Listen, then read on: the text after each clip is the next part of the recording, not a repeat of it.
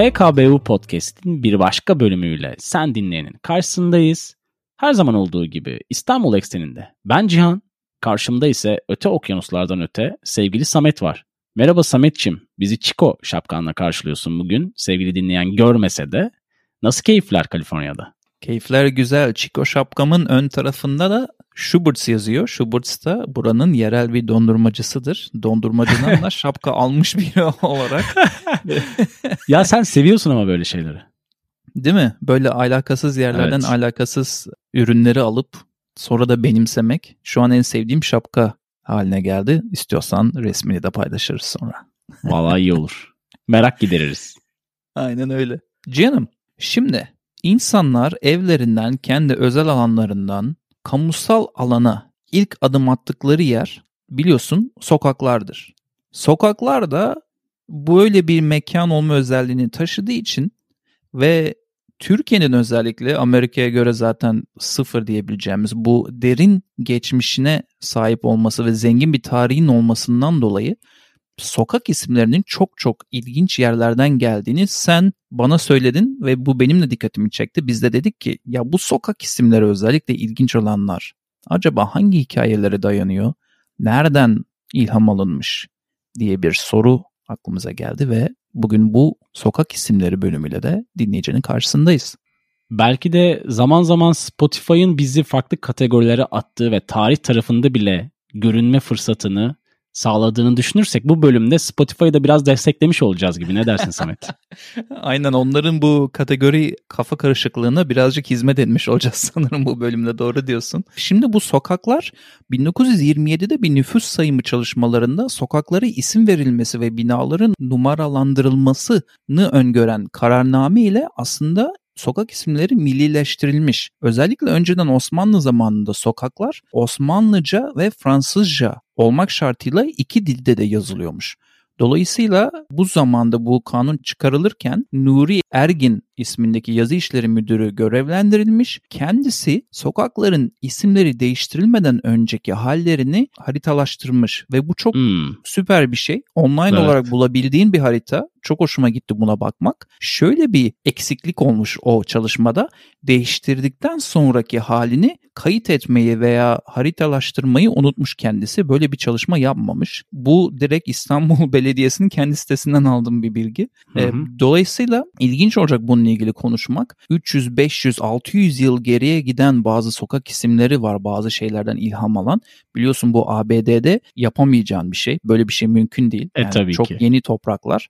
Ama bu doğal ve zengin tarihin verdiği avantaj ile çok ilginç sokak isimlerini burada dillendireceğimizi düşünüyorum seninle. Son bir şey daha ekleyeyim sonra sana birkaç tanesi için söz vereceğim. Genelde sokak isimleri ya doğaya ve çevreye referans olarak verilmiş yani dere sokak, taşlı sokak vesaire veya çevreye uygun sokaklarmış. Çevrede bulunan yapılara uygun yani işte hamam sokak, tekke sokak veya coğrafi konuma atıf yapan sokak isimleriymiş veya kişiye referans verilmiş işte bilmem ne hanım sokak, bilmem ne dede sokak şeklinde. Şimdi Hı-hı. biz biraz daha ayrıntıya girerken bunu da bahsetmek istedim. Dinleyicinin kafasında kategoriden bahsettik. Bu da böyle bir kategori olarak şekillenebilir diyelim ve merakla senin bu sokaklarla ilgili e, vereceğin ilk örneğe kulak verelim istersen. Ya tabii biz biraz seçmece yaptık senin de bildiğin gibi. O şekilde başlıyorum. İlgi çekici olanlardan. İlki Yaşmak Sıyıran Sokak. Şimdi bu nereden geliyor? Bu Kasımpaşa'da olan bir sokak sıcak havada bunalan kadınların burada bulunan yokuşta etraflarını önemsemeden yaşmaklarını yani Osmanlı dönemindeki peçe tarzı örtülerini hmm. sıyırmalarından almış sokak ismini. Ben tabii dirty mind olan birisi olarak aklım ilk böyle etiye metiye gitti. Allah'tan öyle bir şey değilmiş. Ha yok. Öyle bir şey değil. Oradan geldiği düşünülüyor ismi. Değişik bir isim, uzun bir isim var Kasımpaşa'nın sokağında. Bir tanesi Taktaki Sokak. Bu Çukur Cuma'da olan bir sokak. Normalde sokak Taktak olarak biliniyormuş Samet. Eskiden burada ayakkabıcılar yaşıyormuş. Ayakkabıcının çıkardığı gürültü sokağa ismini vermiş şeklinde bir hmm. rivayet var. Bunlar tabii ki %100 doğrulanmış şeyler değil. Bir diğeri Ahım Şahım Sokak. Onu duymuştum sanırım evet. Bu Şişhane'de olan bir sokak. Aha. Zamanında mezarlık olan bir alanmış burası ve mükemmel bir İstanbul Haliç manzarası varmış. Bu manzaradan dolayı da bu ismi aldığı düşünülüyormuş. Eski İstanbul zamanları tabii ki. Benim en ilgimi çeken ve en böyle hadi canım dediğim sokak ismi ise Merkep Bağırtan Sokağı. Bu Cihangir'de olan bir sokak Samet. Hmm, merkep ne demekmiş? Eşek. Ha okey. Bilmediğim için Evet. sorayım dedim. E zaten bilmek de çok kolay değil biliyorsun. Uzun yıllar önce ailelerin eşyalarını eşekle taşıdıkları bir yokuşmuş burası ve merkepleri yani eşekleri yorgunluktan inleten bir sokak olduğu için buranın adı Merkep Bağırtan Sokağı olarak adlandırılmış. Yani bu bizim istiklalde çıkmaya çalıştığımız gençliğimizdeki aşırı dik sokaklardan biri gibi herhalde öyle bir şey gözümde Evet canlandı. evet aş- aşağı taraf işte Cihangir tarafında meşhur açısı fazla olan sokaklardan. Hatırlar mısın bir keresinde benim kayınpederle buluşmak için bir restoranda yürümüştük yukarıya İnanılmaz. doğru ve Bitmeyen merdivenlerde. bir toz hikayesi. E, modunu kaçırmıştık biraz kendisini biliyorsun. Bayağı bir nefesi Evet ya. kesilmişti. Alışık değil tabii dümdüz Kaliforniya vadilerinde her yere arabayla gittiği için. Hatta şey muhabbet olur ya burada e, geldin gördüğün için diyorum. Diyelim işte bir süpermarkete park edeceksin. Herkes en yakın park alanını almak için savaşır birbiriyle Hı hı. daha fazla yürümesin diye. Öyle bir mantıktan Cihangir ve İstiklal yokuşlarını yürütmüştük adama bir gün. hem mental olarak hem fiziksel olarak nereye düştüm ben olmuştu adam. Ya ama ben ona önceden şeyi sormuştum. İstersen taksiyle gidelim. Çok uzak mı demişti. Yok demiştim şu merdivenler bitince demiştim ama Cihangir'in merdivenlerini sevgili dinleyenler eğer biliyorsa biraz fazla bir sayısı var. Orada öyle bir talihsizlik olmuştu. Ya bir de aynen ya yürüyen bir millet de değiller aslında iyi de oldu yani gezdiğin zaman böyle tecrübe edeceksin. Biz orada ben iste ben istiklali kaç kere ileri geri gittiğimi kaç kere o yokuşları gün içinde çıktığımı hatırlamıyorum yani öyle bir yerden geliyoruz. Hatta ben burada da hala en uzak park alanına park edip yürüyorum marketlere şunlara bunlara. Biraz kendi içimdeki o yaşam biçimini korumuşum herhalde. Elinden geleni ardına koymaman gerekiyor. Çünkü o coğrafyalar biraz daha insanı içine işleyen coğrafyalar biliyorsun Samet'ciğim. Şimdi bu Avrupa yakasından verdiğin örnekler çok güzeldi. Hoşuma Hı hı. gitti bir şeyler öğrenmiş olduk. Ben bu Avru- Avrupa'dan verdiğin örnekler için teşekkür ederim. Çok ilgi çekiciydi ve bir şeyler öğrenmiş olduk. Ama ben bir örnek için bizi Asya yakasına çekmek istiyorum. Benim çok hoşuma giden ve ilginç bulduğum bir sokak var. Bu biraz daha rivayetten ziyade Osmanlı'dan kalan defterlerden alınan bilgiyle günümüze daha sağlam gelmiş bir kişinin sokağa verilmiş adı. Adı da Cerrah Saliha Sokak. Bu Üsküdar taraflarında bulunan bir sokak. Şimdi Başbakanlığın Osmanlı arşivlerine göre 1622 yıllarında genç Osman zamanında yaşadığı saptanmış bu kişinin. Çingene asıllı olduğu yani kayıtlarda Hı hı. öyle geçiyor. Belirlenmiş ve bu hanımımız yaptığı başarılı fıtık ve yağ bezesi ameliyatları ile tanınıyormuş zamanında. Bak bahsettiğim ya. 1622 yılı. Yani çok kaçık bir hikaye. Şimdi belgelere göre kadın erkek ayırt etmeden hastalarına hizmet vermiş zamanında. Hı hı. Tedavi ücretinin yarısından fazlasını peşin almış. Ya bir uyanık tarafı da var.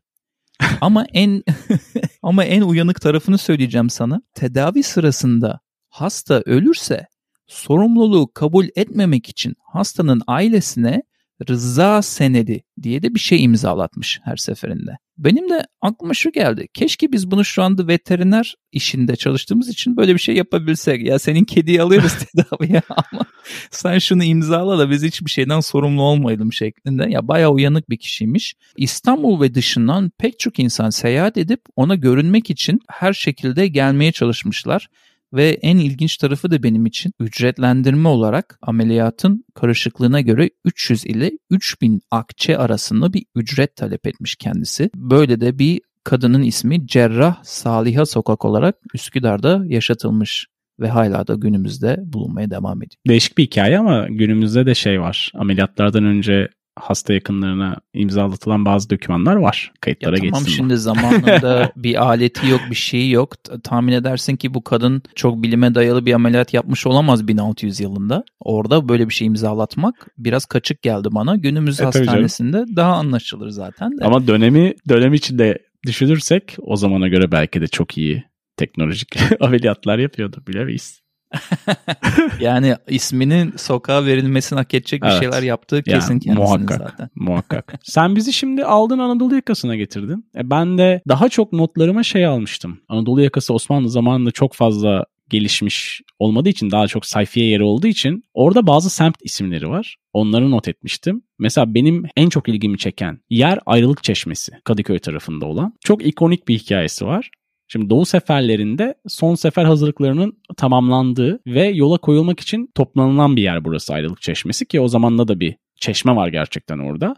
Döneminde eski İbrahim Ağa çadırı olarak biliniyor. Yani şehirden ayrılan kafileler buradan uğurlanıyor. Sevdikleriyle yani Yeniçeriler buradan uğurlanıyorlar son nokta olarak. Günümüz otogarı gibi askere giderken. Evet aslında. Yani İstanbul'un aslında uç bir noktası dönemine göre ve orası da ayrılık çeşmesi olarak halen şu anda Marmaray Durağı da vardır işte semt olarak da bilinir. Bir diğer taraf Bağdat Caddesi mesela. Bunun hikayesi de Ayrılık Çeşmesi'nden sefere uğurlanan padişahlar arasında 4. Murat da varmış. Ve Bağdat seferine giderken izlediği yol halk arasında Bağdat yolu olarak ifade edilmiş hep o günden sonra. Ve şu anda da bildiğimiz Bağdat Caddesi aslında 4. Murat'ın sefere çıktığı güzergahmış. Hiç düşünmemiştim ya direkt bir bağlantısı olacağını öyle. Ben şeye bakmadım. Biraz doğaçlama konuşmuş oluyorum bunu. Bölüm sonrası bakarız. Merak edenler de bakar ama mesela şeyde Bakırköy'de o kadar yaşadık. John F. Kennedy Caddesi vardı mesela. Ona hiç ben bakmadım. Neden John F. Kennedy Caddesi diye aslında. O da kesin bir siyasi olarak bir etkileşimin sonucu verilmiş olan bir isim olabilir diye düşündüm şu an. Yani kuvvetli muhtemel tabii ki John F. Kennedy'nin ya ziyaretinde eğer Türkiye'ye geldiyse yahut suikastinden sonra ona atfedilen sahil yolu diyebiliriz. Bakırköy'de bir ucu değen John F. Kennedy bulvarı. Ben hatunlardan başladığım için hatunlardan devam etmek istiyorum. Sen kişisel ilerliyorsun yani şahıs üzerinden lütfen. Evet başka şeyler de var ama kişisel olarak hatunlardan gidecek olursak Gülfem Sokak varmış. Gülfem de Kanuni Sultan Süleyman'ın eşi daha doğrusu eşlerinden biri diyelim hatta. Oradan ismini alıyor. Kanuni'nin cariyelerinden biriymiş. Sonradan kendini Kanuni'ye aşık etmeyi başarmış. Bu da belgeleri göre böyle konuştuğum için böyle söylüyorum yoksa bir seksiz yaklaşımım yok. Sultan kadınları arasına girmiş. Aslında bir nevi terfi almış yani. Çünkü Cariye Hatun'dan Sultan Kadınları diye bir şey varmış. Oraya yükselmiş diyelim artık. Kadın olarak sokağa adı verilen nadir kadınlardan biriymiş. Bunu başarmış belgelere göre. Kanuni'den 5 yıl önce 1561'de vefat etmiş. Gülfen Hanım'ın da çok zengin ve varlıklı biri olduğunu Manisa muhasebe defterinden de insanlar saptamış. Bunu niye söylüyorum? Yaptığı bir sürü bağış zamanında işte çeşmeler yaptırmış. Bu arada Aha. çeşme yaptırmak İnanılmaz en bir güzel şey. bağış. Aynen, İnanılmaz en, bir şey o dönemde bu arada. Yani, yani- en değerli şey su ve insanları suya ulaştırıyorsun. Aynen ya çeşme yaptırmak çok basit bir cümle gibi duruyor günümüzde ama çok önemli bir şey zamanında bir Evet. sürü çeşme yaptırmış ve sadece yaşadığı yere değil bir sürü Türkiye'nin etrafında bu varlıklı olması sebebiyle çeşme yaptırmış kendisi. E, Bir sürü bağışlarda bulunmuş. E, dolayısıyla da önemli yer tuttuğu için zamanında Gülfem Sokak olarak günümüze kadar bir sokak ismi olarak gelmiş ismi yaşatılmış kendisinin. Böyle bir başka bir hatun yani bir tıp alanında kendini duyuran bir hatundan sonra bir de bu varlıklarını iyiye kullanan sarayda da bulunmanın verdiği avantajla varlıklarını iyiye kullanan bir hatundan bahsetmiş olduk. Bu arada bir şey diyeceğim. Bu konularda böyle 1600'leri 1500'leri gidip de belgeyle konuşabilme lüksüne sahip olmak çok değerli ve çok hoşuma gidiyor. Öyle de bir dipnot eklemek istedim. Bu da Osmanlı'nın her şeyi kayıt altında tutma kültürüyle direkt bağlantılı. Şimdi sen çok teknik taraflara giriyorsun. Şahıs odaklı. Ben biraz daha böyle eğlenceli taraflardayım. Aslında ben de şu an senin yaptığına benzer bir örnek vereceğim. Yine bir semt adı. Yine Anadolu yakasındayız. Hani Arık Çeşmesi'nden Bağdat Caddesi'ne geldik. Yine o tarafta olan Şaşkın Bakkal semti var. Buranın hikayesi de Şaşkın Bakkal tarafında henüz bir yerleşim olmadığı dönemlerde yazın denize gelenler bir bakkal açıldığını görüyormuş Samet. O bölgede hani insan popülasyonu pek olmadığı için burada pek iş yapmayacağını düşünerek bakkala da Şaşkın Bakkal demişler. Ve semt adı şu anda gerçekten Şaşkın Bakkal ve ben bu hikayeyi duymuştum ve Allah Allah demiştim. Yani biraz abuk geliyor çünkü kulağa ama gerçekmiş. Enteresan bir hikaye. Evet enteresan bir hikaye. Bir de bakkalların günümüzdeki çırpınışını düşünürsen En azından bir bakkal, şaşkın olsa bir bakkal ismi olması manalı olmuş. Çünkü biliyorsun gitgide varlığını sürdürmekte zorlanan bir oluşum bakkallar. E yani evet bakkallık günümüzde artık yok olmaya yüz tutmuş hani geçen bölümlerde de konuşmuştuk yani kumun yok olması durumu gibi bakkallar da aslında bir kum tanesi gibi şu an günümüz Türkiye'sinde. O yüzden dediğine %100 katılmamak elde değil. Canım kişilerden gittin, tekniklere girdin dedin. Biraz da kişilerden uzaklaşıp başka bir sokağa gideceğim. Bu sokağı da dinleyenler bizim yaşlarımızdaysa muhakkak duymuştur daha öncesinde. Meşhur bir sokağa gidiyorum. Zürafa Sokak.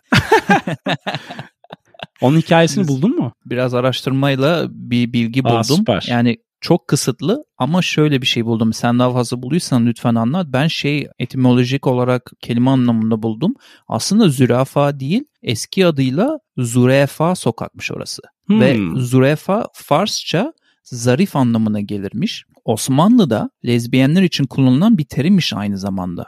Yani zürafa diyormuşlar lezbiyenlere Osmanlı'da. Çok ilgincime gitti. Şimdi nasıl zürafaya evrildi konusunda da orası biraz rivayet bilgiden ziyade insanların bu sokaktan geçerken camlardan içeriye bakmaya çalışırken uzattıkları boyunlardan dolayı zürafaya evrildi diye de bir bir de şimdi bilmeyenler için belki daha böyle o sokağa aşina olmayanlar için orada biraz daha böyle Amsterdam'daki Red Light District gibi bir şeyler görebilme umuduyla cinsel anlamda veya seks anlamında bir şeyler görebilme umuduyla boynunu uzatıp camdan içeri bakmaya çalışan insanlar dedik. Böyle garip bir şey. Bir de bu sokak biliyorsun zamanında çok aktifti. Şu anda öyle bir durum yok. Kentsel dönüşüm adı altında orası da tamamen hı hı. E, değiştirildi. Vay Sametçim ben son bir semt söyleyip notlarıma son vereceğim. Belki senin elinde bir şeyler daha vardır. Zirvede bırakmak anlamında sona bıraktım. Çünkü biliyorsun ikimiz için de aslında öğrencilik yıllarımızda çok önemli olan ve hatırımızda hep güzel kalan bir semtten bahsedeceğim. Tahmin ediyorsun ki Taksim'den bahsedeceğim. Şimdi Osmanlı zamanında su kemerleriyle civar yerleşimlerdeki sular buraya getiriliyormuş ve buradan İstanbul'un diğer semtlerine taksim ediliyormuş. İsmi oradan geliyormuş esasında. Taksim'in ve bu Bizans zamanında da bu şekilde kullanılıyormuş şeklinde bilgiler var. Çok güzel bilgi. Ben İstiklal Caddesi'ni de merak etmiştim. Grand Tupera falanmış adı Fransızca'da eskiden. Aha, Daha sonrasında aha. çevrilmiş falan. Çok güzel o tarihi yerlerde seninle çok vakit geçirdik. Belki sayısız günler geçirdik. iyi zamanlar geçirdik. Eskiden daha canlıydı benim gözümde. Orada zamanında seninle bulunurken aslında belki de yaşın da verdiği etkiyle çok da tarihine girip bakmamıştık. Bende biraz pişmanlığı var. Hani daha eğlence sektörü babında konsantre olup tükettik oraları. Keşke daha bilinçli bir şekilde o sokakları dolaşsaydım diyorum. O bakımdan Taksim ve İstiklal benim için özel bir yer tutuyor. O yüzden dediğin gibi zirvede bitirdin canım. Benim ekleyeceğim tek bir şey var. Konseptin dışına çıkıp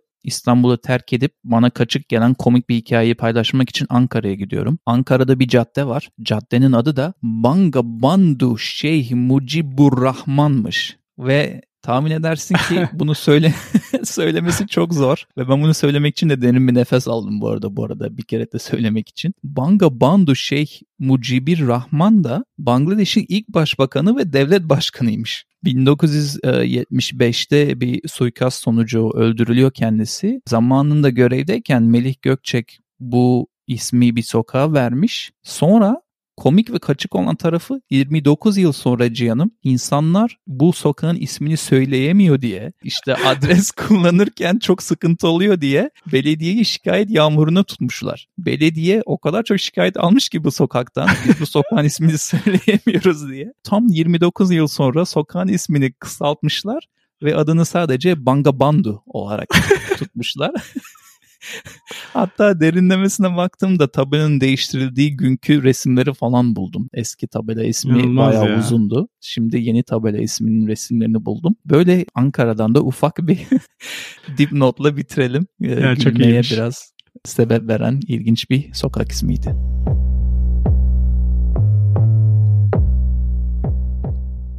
Ne öneriyoruz kısmıyla bir kez daha sen dinleyenin karşısındayız. Bu bölümde her zaman olduğu gibi güncel bazı bölümle alakalı ya da alakasız önerilerimiz olacak ve sevgili Samet bakalım bizimle neler paylaşacak. Sevgili canım bugüne kadar hiç pişti olmadık şarkı önerilerimizde diye söyleyip dururduk başka bölümlerde de. Bugün de çok şükür pişti olmadık ama piştiye ramak kala bir şarkı var listemize ekleyeceğimiz. O da sevgili Duman'dan İstanbul şarkısının önerisi bölümünde ismine uyarak ikimizin de aklına gelen senin son anda vazgeçtiğin ama benim önermek istiyorum dediğim bir şarkı.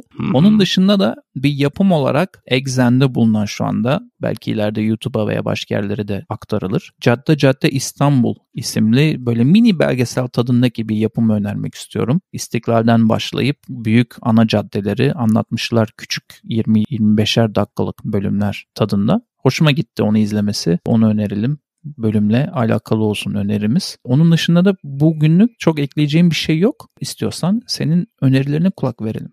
Önerilerin için teşekkür ediyoruz her zaman olduğu gibi. Ben sıralı şarkılar önereceğim ve dediğin gibi de Duman'ın şarkısını eklesem mi acaba falan diye düşünürken senle ortak bir paydada buluştuğumuz için genelde zaten beyinler aynı çalışıyor. Sen eklemiştin. O yüzden onu es geçtim. Üç tane şarkım var. Deneysel biraz. Bir tanesi Brazilian Girls grubundan Karaköy şarkısı. Şu an Hayır merak inşallah. ettiğini düşünüyorum. Diğeri ise The Four Lads grubundan İstanbul Not Constantinople klasiklerden bir Severim. şarkı. Diğeri ise No Land grubundan İstanbul şarkısı. Mevzu İstanbul olunca da böyle ayıramadım şarkıları ve hepsi gerçekten güzel ve keyifli şarkılar. Diğer önerim ise Gain platformundan Ahmet Mümtaz Taylan'ın sunduğu İstanbul Hesabı programı. Kısa ve İstanbul'un semtlerinde gezerek 50 lirayla nasıl hayatta kalınabilir gün içerisinde onu anlatıyor. Baya keyifli. Ahmet abiyi seviyoruz çünkü. Bir diğer önerim ise YouTube'da olan ve genellikle dünyanın çoğu şehirleri için var olmuş olan videolar var biliyorsun. Böyle sokakta geziyor, Tokyo'da geziyor, New York'ta geziyor ya da farklı yerlerde geziyor. Geçen şeyi fark ettim artık İstanbul için de yapmışlar onu. Mesela senin canın sıkıldı ve İstanbul'da gezmek istiyorsun ama çok uzaklardasın. Kaliforniya'dasın. Açıyorsun YouTube'unu Sametçim. İstiyorsan yağmurlu bir hava, istiyorsan güneşli bir günde İstanbul'da geziyorsun. Bence keyifli ve canı sıkılanlar için belki uyurken bile işe yarayacak bir video kombinasyonu. Zengin öneri içeriğin için teşekkür ederiz canım. Bu şehir gezmelerini Covid zamanında insanlar çok kullandı YouTube üzerinden. Çok Evet. popülerdi. E, içeri kapandığımızda ben sanırım Paris'te bir kere gezmiştim öyle YouTube'u açarak. İnsanlar maskeliydi görüyordun falan filan çok ilginçti. Bir de şey Hı hı. diyeceğim eskiden kapanmadan önce spor salonlarına giderken treadmill'lerin yani bu yürüyüş bantlarının üzerindeki ekranlarda da seçtiğin bir ülkenin bir sokağını veya doğal bir tarafını seçip yürürken koşu bandında o Hı hı. kamerayla sanki o alanda yürüyormuşsun gibi de izleyebiliyordun. Onu aklıma getirdim. Hmm. Öyle de bir güzel bir yanı vardı koşu bandında yürümenin. Mesela Avustralya'da bir yürüyüş parkında yürüdüğümü hatırlıyorum. Ya daha doğrusu izlediğimi hatırlıyorum. yürürken. Öyle yürümüş gibi hissediyorsun ama çok güzeldi. Aha. Öneriler için teşekkür ediyorum canım. Başka ekleyeceğin bir şey yoksa istersen bir kez daha hoşça kal diyelim ama muhtemelen bu bölümden sonraki bölümlere de kolayca geçebilecek insanlar. Her hoşça kal aslında bir merhaba aynı zamanda bizim için değil mi? Kesinlikle politik bir söylem gibi olsa da bir realiteden bahsediyorsun sevgili Samet. yani yüzün üzerine bölümlerimiz var. Bu bölümü beğendiysen haydi durma koş diğer bölümlere diyelim böyle reklam tadında. Onun dışında da sokak sokak İstanbul diyelim. Evet sevgili dinleyene yine bizimle beraber yolculuğa devam ettiği için teşekkür edelim. hkbupodcast.com üzerinden bize her türlü ulaşabiliyorlar. Ya da HKB dinlencisini severek dinliyorlarsa ya da merak ediyorlarsa Spotify, Deezer ve YouTube üzerinden de dinleyebiliyorlar. Bir sonraki bölümde ya da bir önceki bölümde ya da bölümlerde görüşmek dileğiyle diyelim. Hoşça kal. Hoşçakalın.